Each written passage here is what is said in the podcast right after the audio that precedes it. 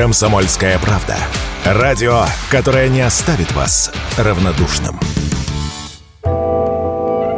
В Совете Федерации призвали россиян срочно поменять все пароли в социальных сетях. По словам сенаторов, в сеть утекло большое количество персональных данных, поэтому личная информация жителей нашей страны находится в опасности. Компании, по их утверждению, легкомысленно относятся к персональным данным пользователей, так как закон об оборотных штрафов за утечки данных все еще не принят. Поэтому надеяться в такой ситуации можно только на себя. Если вы решите прислушаться к сенаторам и смените пароль, то стоит воспользоваться небольшими лайфхаками. Чтобы придуманный пароль был одновременно сложным для подбора хакерами и достаточно простым для запоминания вам.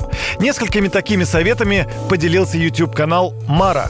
Способ первый – сумасшедшая аббревиатура. Злоумышленники начинают подбирать пароли по словарю, а мы обойдемся без слов. Возьмем какую-нибудь фразу, которую легко запомнить. Например, «Скажи-ка, дядя, ведь недаром». Записываем латиницей, сокращаем так, как можете запомнить только вы. Не забываем про цифры.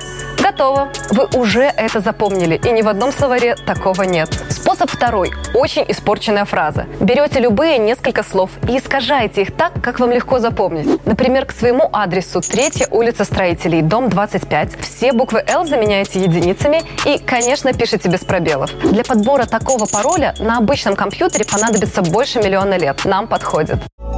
Ну а чтобы пароли не пришлось постоянно менять, достаточно соблюдать несколько несложных правил так называемой интернет-гигиены. О них радио «Комсомольская правда» рассказал координатор Центра безопасного интернета Урван Парфентьев. Как правило, средства дополнительной защиты персональных данных достаточно просты. Во-первых, нужно диверсифицировать пароли, то есть избегать использования одного и того же пароля для всех или большинства сервисов. Во-вторых, достаточно существенной формой защиты защиты является двухфакторная аутентификация, то есть подтверждение входа в аккаунт посредством кода, присылаемого, как правило, на мобильный телефон. В частности, подобная форма может защитить от попыток подбора паролей, что часто используется злоумышленниками, или от тех случаев, когда утек пароль, который используется пользователем на нескольких сервисах.